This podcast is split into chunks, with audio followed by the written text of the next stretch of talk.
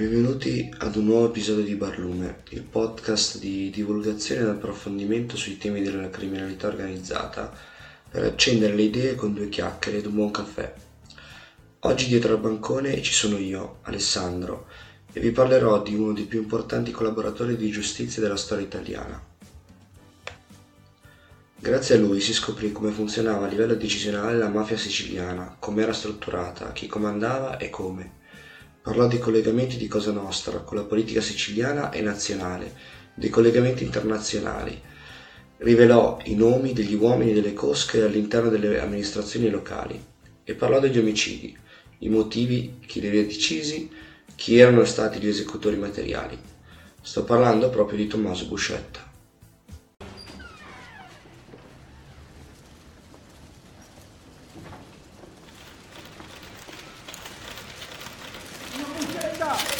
Bucetta! Tutti là! Tommasino! Tommasino!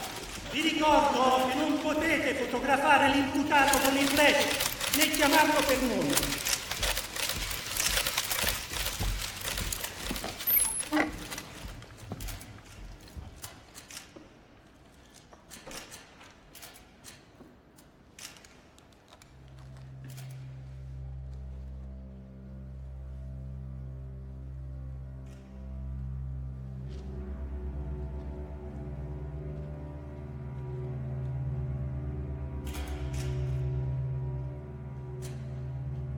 Allora, Buscetta, lei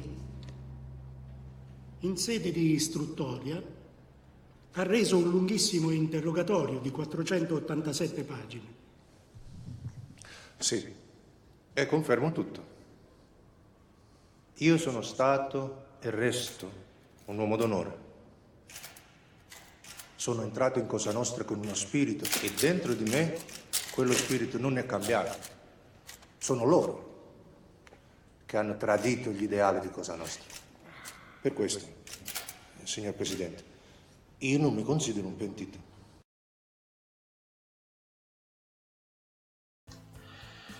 Nato a Palermo nel 1928, ultimo di 17 figli, iniziò ben presto la sua attività criminale con piccoli furti e con la falsificazione delle tessere del razionamento della farina in epoca fascista, che gli valse l'appellativo di Don Masino. Nel privato Buscetta è stato un uomo dalla vita ricca di momenti di svolta. Sposato tre volte, ha avuto sette figli. Il primo matrimonio è all'età di 17 anni con Melchiorra Cavallaro, da cui ebbe Felicia, Benedetto, Domenico e Antonio Buscetta. Dall'altra parte l'amore per le donne e diversi adulteri gli causarono non pochi problemi, perché il codice di mafia non lo ammette e per questo fu relegato ai margini per un certo periodo. A Enzo Biagi Don Basino ha rivelato di aver perso la verginità con una prostituta a otto anni, che ha pegato con una bottiglia d'olio.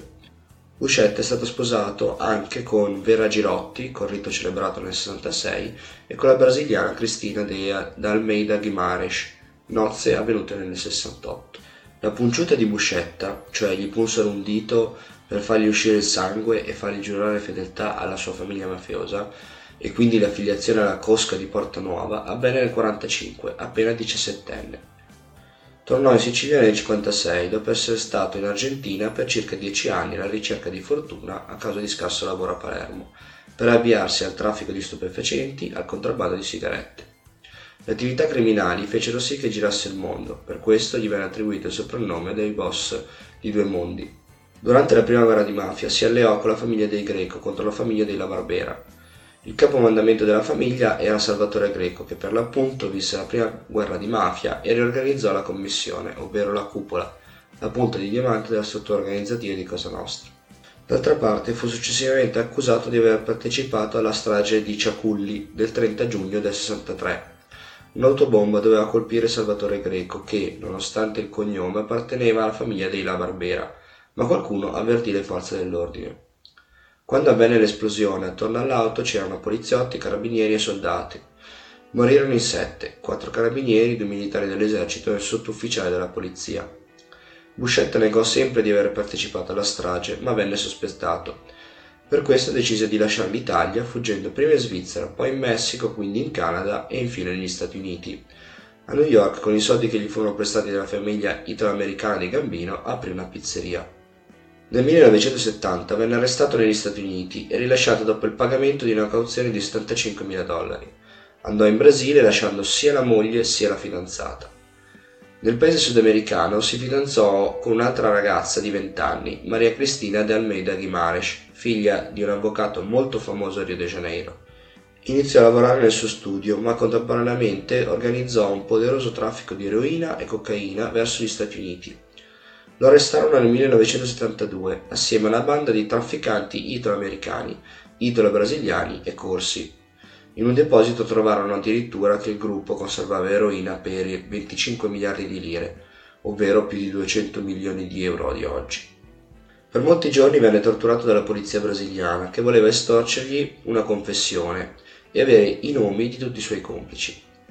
Il giudice Giovanni Falcone disse di lui non bisogna dimenticare che quando la polizia brasiliana, torturandolo, gli staccò le unghie dei piedi, Buscetta si limitò a ribadire mi chiamo Tommaso Buscetta.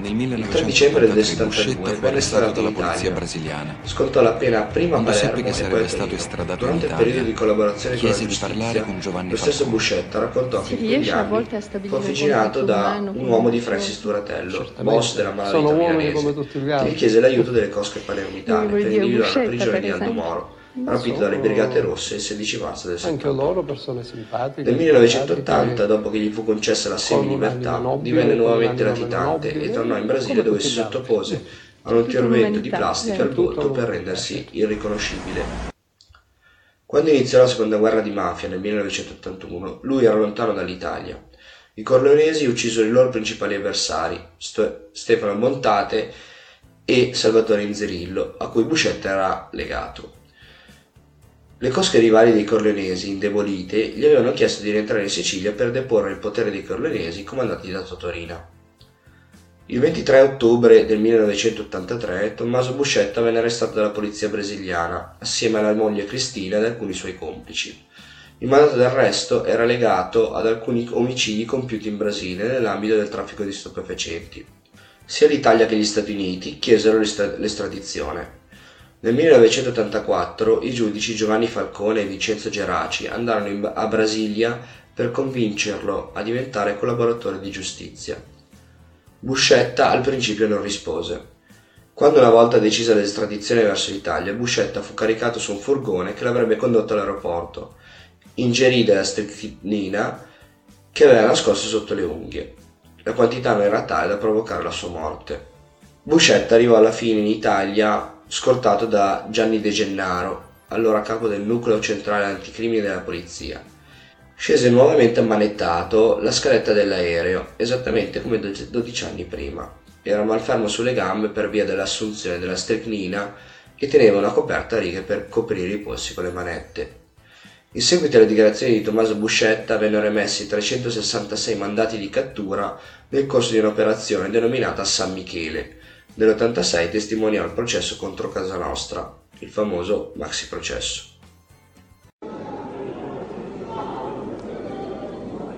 Poi, all'inizio di aprile, Signor Presidente, volevo comunicarle che l'imputato Tommaso Buscetta, che ho rinunziato a comparire, è a disposizione della Corte. Quando arrivava il capomafia vero, il eh, silenzio e l'attenzione erano assoluti. Se ci fosse stata una mosca, si sarebbe sentito il volo di quella mosca. Diversa cosa, naturalmente, quando arrivarono i collaboratori di giustizia. Per la prima volta dei mafiosi e che mafiosi si presentavano personalmente a confermare le gravissime accuse che avevano mosso nei confronti dei loro. E allora lì succedeva di tutto. Buscetta, anche in quel ruolo di infame per loro, capisci? Era peggio che un traditore, però era Buscetta.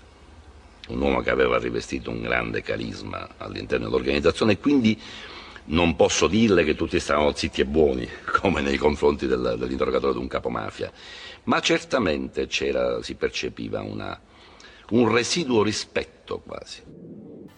Dopo gli attentati in cui furono uccisi Giovanni Falcone e Paolo Borsellino nel 92, Buscetta accettò di parlare dei rapporti tra mafia e politica. Prima di incontrare i magistrati venne sentito anche dalla Commissione parlamentare antimafia.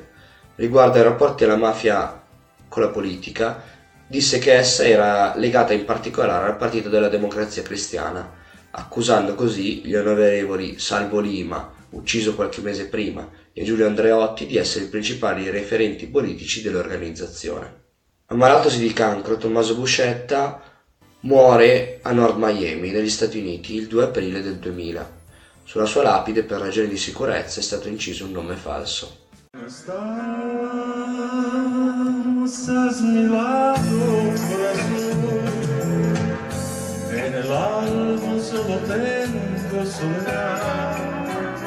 Y si ya no puedo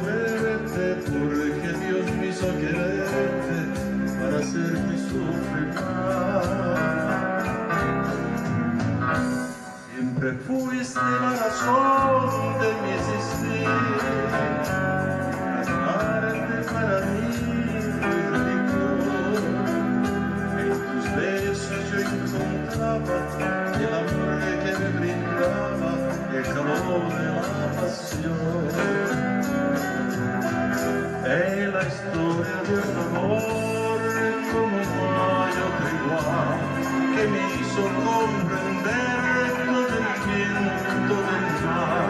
che le dia luce a mi vita. Siamo giunti alla fine della nostra chiacchierata. È tempo di spegnere le luci e abbassare la sala cinesca del nostro baretto. Se vi è piaciuta questa puntata non vi resta che seguire Barlume sulle nostre pagine Instagram, Facebook e LinkedIn e visitare il nostro canale Spotify per ascoltare gli altri episodi. Grazie di essere stati con noi oggi e da settimana prossima.